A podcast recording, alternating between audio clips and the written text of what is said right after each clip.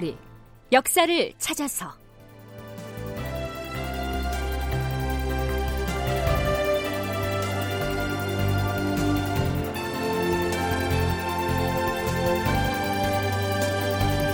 제 896편 광해군에게 군무를 맡겨라.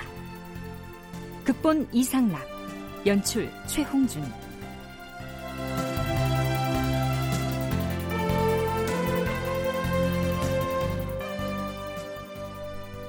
여러분 안녕하십니까? 역사를 찾아서의 김석환입니다. 선조는 임진왜란 이듬해인 서기 1593년 10월에 한양도성으로 돌아오지요.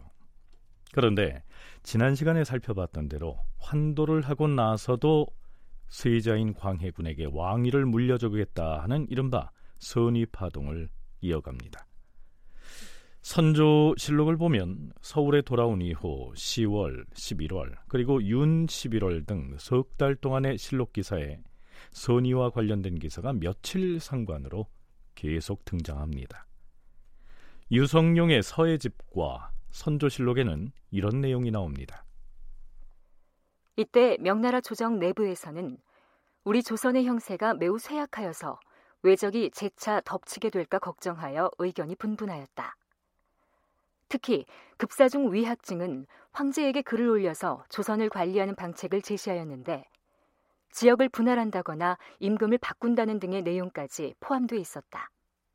황제 폐하, 조선은 이미 외적을 제대로 막아내지 못하여 우리 중국에 큰 폐를 끼쳤으니 이대로 두고 볼 수는 없사옵니다. 마땅히 그 나라를 분할해서 둘이나 혹은 셋으로 나눈 뒤에 그 나라 임금이 외적을 막아내는 형편을 보아가며 누구에게 통치를 맡길 것인지를 판단해야 할 것으로 사료되옵니다. 이러한 내용의 주본을 황제에게 올린 사람을 서해 집에서는 급사중 위효증이라고 적고 있는데요. 선조실록에는 그 이름이 위학증으로 되어 있습니다. 실록 기사를 좇아서 위학증 이렇게 부르기로 하죠. 그리고 급사중이라고 하는 벼슬은 조선의 관직으로 말하자면 승정원의 승지 정도로 이해하면 되겠습니다. 황제 측근에 있는 관리가 그런 글을 올린 것이죠. 자, 그렇다면 이 글이 어떻게 조선 조정에 알려지게 됐을까요? 황제는 위학증이 올린 글을 병부에 내려 논의하게 하였는데 병부 상서 석성은 위학증이 주청한 내용은 불가하다고 주장하였다. 그런데 병부 우시랑 성응창이 위학증에 그 글을 베껴서 당시 요동에 가 있던 예조판서 윤군수에게 주면서 이렇게 말하였다. 비록 위학증이 이런 글을 황제 폐하께 올렸다고는 하나 이 일에 대해서는 내가 이미 힘껏 반대 의견을 내었으니 그대는 조선에 돌아가서 국왕에게 사실대로 고하고 스스로 계책을 세워서 잘 도모하게 하라. 그런데 윤근수는 내용이 내용인지라 처음에는 선조에게 감히 고하지를 못하다. 얼마 뒤에 명나라 사신이 서울에 도착할 무렵에야 비로소 위학증의 글과 송응창이 말한 내용을 비밀리에 선조에게 보고하게 됩니다.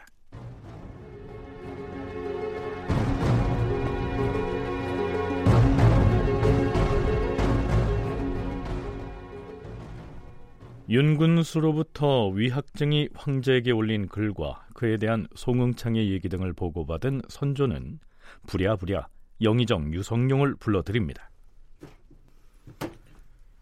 부르셨사옵니까, 전하? 영상은 어서 들라. 가까이 와서 여기 이것을 좀 읽어보라. 예, 전하. 아니, 이것은 명나라 급사중 위약증이 황제한테 올린 글인데 아니 어찌 이런 말을 과인이 오래전부터 이런 일이 있을 줄 알고 일찍이 왕좌에서 물러나려고 했던 것인데 결국 중국 조정에서 이런 의논이 있게 되었다. 그래서 내가 뭐라 했는가 물러나겠다고 하지 않았는가? 전하, 여기 적힌 내용은 이치에 닿지도 않는 망언이 옵니다. 중국의 황제가 어찌 이런 논의에 흔들리겠사옵니까? 원컨대 전하께서는 전혀 의심치 마시옵고 오직 국왕으로서 마땅히 해야 할 바를 묵묵히 다하시어서 중국의 걱정을 해소해야 할 것이옵니다. 이러는 중에 명나라 황제가 조선의 사신을 파견합니다. 황제가 행인사 행인 사헌을 파견하였다. 사신이 칙서를 가지고 와서 선포하게 하였는데 이 항복이 사신을 맞이하는 원접사가 되었다. 황제는 임금이 나라를 회복하고 한양 도성으로 환도했다고 하여 칙서를 내려 위유하고 동시에 폐물로 은을 하사하였다. 여기에서 명나라 황제인 신종이 사신으로 파견했다고 하는 행인사 행인은 요즘 우리식으로 표현하면 외교부 소속의 외교관에 해당합니다. 그 사신의 이름이 사헌이었지요. 사헌이 가져온 황제의 직서는 실록에 짧게 요점만 기록되어 있는데요. 이런 내용입니다. 지난번에 조선의 국왕이 대군을 동원하여 외적을 변경으로 쫓아내고 드디어 옛 강토를 수복한 다음에 짐에게 표문을 보내서 그 고마움을 표하였으니 짐의 마음이 매우 기쁘도다. 무너져 내린 나라를 회복했다는 것은 매우 중대한 일이므로 짐은 그 보고를 받고 심상하게 보아 넘길 수 없다고 판단하였다. 그리하여 지금 특별히 사신을 보내어 그대에게 유시하는 것이니 이제부터는 와신 상담하여 나라를 지키는 일에 모두가 힘쓰도록 하라. 이제부터 우리 중국 조정은 속국인 그대의 나라를 대우하는 은혜와 의리를 이 정도에서 그칠 것이며 앞으로 혹시 또 다른 변이 발생한다 해도 짐은 조선의 왕을 위하여 달리 계책을 세워줄 수가 없을 터이다. 명나라 황제 신종의 직서가 대개 이런 내용이었습니다. 그 이전의 선조는 명나라 조정 내부에서 조선의 국토를 분할한다거나 자신의 왕권을 인정하는 문제를 두고 여러 논의가 있었다는 얘기를 전해 들었겠지요.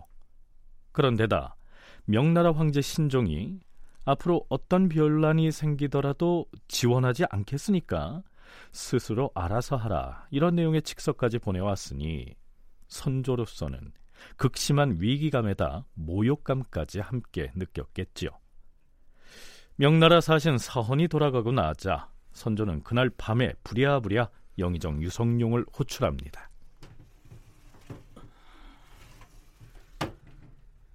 부르셨사옵니까 주상전하? 이리 가까이 와서 앉으라. 과인이 임금으로서 경을 볼 날은 오늘뿐일 것 같아서 밤이 깊었음에도 경을 부른 것이다. 경과 직접 결정을 하고 싶었기 때문이다. 참고로 옛 사람이 말하기를 영웅이 헛되이 죽는 것은 애석한 일이다라고 하였다. 경은 뛰어난 재주와 학식을 갖췄음에도 나 같은 사람을 군주로 섬겼기 때문에 위대한 일을 제대로 이룰 수가 없었던 것이다. 전하, 신의 능력이 보잘것없어서 맡은 바 소임을 제대로 수행하지 못하였기로 끝내는 국사가 이 지경에 이르게 되었사옵니다. 이 모두가 신의 죄이옵니다. 그런 소리 말라. 자, 과인이 술을 한 잔 따를 터이니 마지막 술인 줄 알고 받아 마시라.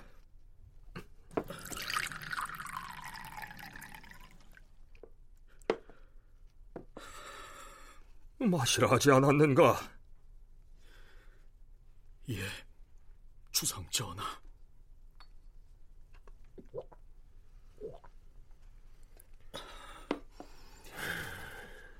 이것으로 그대와 나의 군주와 대신의 관계는 끝이 났다.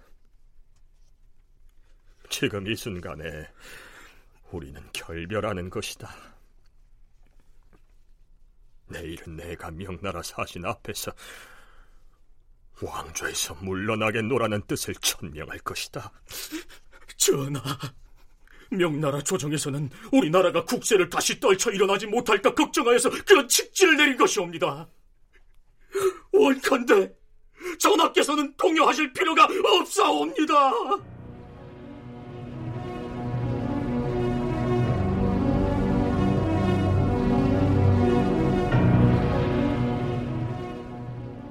실제로 선조는 다음날 명나라 사신 사헌을 만나서 왕위를 사임하겠다는 사위 표명을 합니다.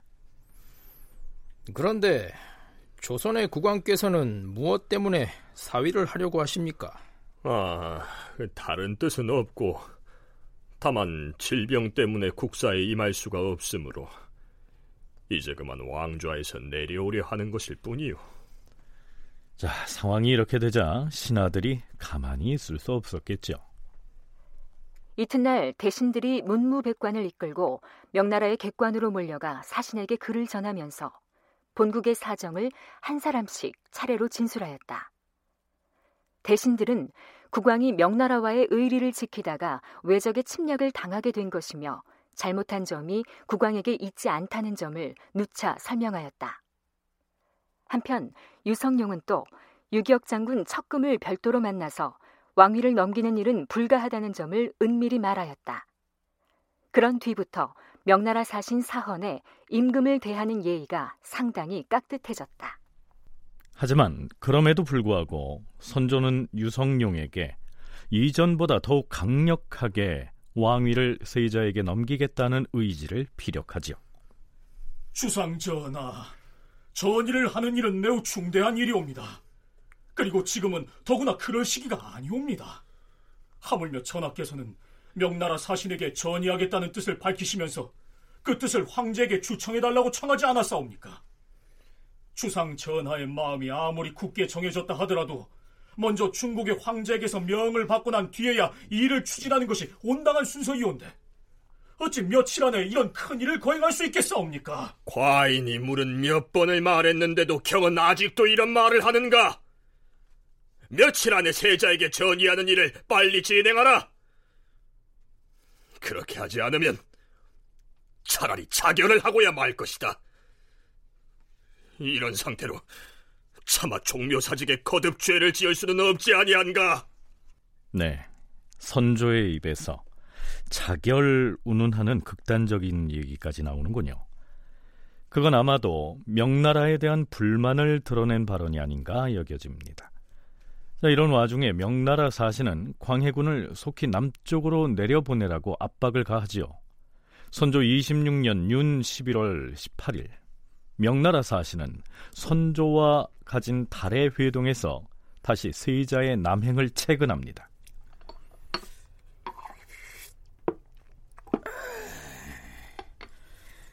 전하, 동궁은 언제 남쪽으로 내려갑니까? 내일이라도 반드시 떠나야 하겠습니다만 요즘 세자가 병이 쾌차하지 못하여서 나도 그 점을 답답하게 여기고 있습니다. 음... 내가 북경으로 들어가기 전에 세자는 빨리 남쪽으로 떠나야 합니다. 나는 내일 중국으로 돌아가려고 하는데 만일 내일 세자가 남쪽으로 내려가지 않는다면 나도 내일 떠나지 않겠습니다. 대인, 지금은 날씨가 매우 춥습니다. 며칠 더 머무시지요. 아, 아닙니다. 돌아갈 시기가 매우 급합니다. 하지만 세자가 남으로 내려가는 것을 보아야 그 내용을 황제 폐하께 복명을 할 것 아니겠습니까? 그렇다면 비록 지금 세자가 병이 있긴 하나 내일 전라도로 내려가도록 조처를 하겠습니다. 세자인 광해군과 삼조의 판서 등을 남으로 내려가게 하는 일이 바로 내가 수행해야 할 첫 번째 임무입니다. 그 일이 가장 긴급한 사안이니 속히 시행을 해야 나도 빨리 돌아가서 폐하께 복명을 하지요. 명나라 사신 사헌은 광해군을 속히 남쪽으로 내려보내라 하는 말을 수차에 걸쳐서 되풀이합니다. 앞에서 사원이 말하기를 삼조의 판서 등도 함께 내려보내라고 했는데요. 광해군으로 하여금 호조 판서 혹은 병조판서 등을 대동하고 내려가서 일본군과의 전쟁을 지휘하라는 얘기죠. 사실 서헌의 이러한 압박은 엄연히 조선의 왕권을 침해하는 일로서 노골적인 내정 간섭이라고 할 수 있을 텐데요. 상황이 상황인지라 선조로서는 이렇게 받아들일 수밖에 없었습니다. 전남대 김경태 교수와 순천향대 이순신 연구소 재장명 소장의 얘기 차례로 들어보시겠습니다. 이 시기에 이 사태는 분명히 이례적인 일이죠. 조선 조정 내부의 어떤 내정에 간섭하는 일이었으니까요. 그런데 어, 시대적인 배경을 보자면 조선 조정과 명군 송창 사이에서 강하교섭을 둘러싼 갈등이 고조되었을 때의 일입니다. 가장 이제 최고조에 이르렀을 때의 일인데 송웅창은 세자에게 권한을 분산시키는 모양새를 만들면서 선조와 중앙정계의 권위를 낮추려고 했던 것입니다. 그래서 이렇게 이례적인 이상한 명령을 내렸던 것이죠. 명령이라기보다는 이제 명조정의 자문의 형태를 띠는 형태로 즉시 이제 선조의 양위 파동이 이어졌고요. 또 이러한 정치적 의도와는 별개로 광해군의 분조라든지 이후의 광해군의 역할은 군사들을 독려하고 민심을 안정시키는데 큰 역할을 했던 것은 사실인 것 같습니다. 송창이가 어떻게 칭찬을 하냐면 광해군 이호는 청년으로서 자질이 영발해서 온 나라 시민들이 모두 경복하고 있기 때문에 어, 빨리 세자를 재촉해서 전라도와 경상도로 내려가서 이제 모든 일을 격리하도록 한다 해야 되는 것이 제일 중요한 일이다 이렇게 선조한테 압력을 넣습니다. 그때가 1593년 9월입니다. 경략 송창이가 그 다음에 지난 이제 나중에 일이지만은 어, 얼미년 1595년 3월에는 어, 명나라 신종 황제가 직접 광해군에게 전라도와 경상도의 군무를 총괄하는 칙서를 내리면서 뭐라고 하냐면 그대는 마땅히 분발해서 마음을 다해 부왕의 실패를 만회해서 예, 그 선조 왕을 실패를 만회해서 보존되도록 도마라 이렇게 합니다. 그러니까 이런 그 칙서 자체는 선조에게 매우 치욕스러운 일이면서 선조에게는 매우 치욕스러운 일이었으나 그보다는 명나라가 아예 이 전쟁에서 손을 떼버리면 큰일이다 라고 하는 조바심이 앞섰겠죠. 대인께 보여줄 것이 있습니다. 그 도승지는 어서 경상도 지도를 가져오라. 예, 전하. 여기 있어옵니다. 대인, 이 지도를 좀 보십시오. 여기 표시한 이 고을들이 외적에게 분탕질과 약탈을 당한 지역들입니다. 그리고 지금 외적은 보시다시피 남쪽 해안을 따라서 이렇게 주둔을 하고 있습니다. 이 지도의 방위가 어떻게 됩니까? 여기가 동쪽이고 이쪽이 북쪽입니다. 조선에 들어와 있는 외적의 실상은 나도 어느 정도는 알고 왔습니다. 백성을 약탈하고 민가를 불태우며 또 왕릉을 파헤치는 그들의 흉악하고 잔인한 행위는 용납할 수가 없는 바이니 내 생각으로는 우리 중국의 군사들도 철수를 해서 돌아가서는 아니 됩니다. 외적이 스스로 물러가지 않는다면 전하께서 우리 조정에 사신을 보내서 추가로 파병해 줄 것을 주청하여야 할 것입니다. 물론 귀국에서도 전장에 나갈 군사를 조련하는데 힘을 써야 할 것입니다. 오, 대인, 대인께서 그리 이해해 주시니 고맙고도 또 고맙습니다. 선조 26년 윤 11월 19일 드디어 세자가 남쪽으로의 행차에 나섭니다. 다큐멘터리 역사를 찾아서 오늘은 여기까지입니다.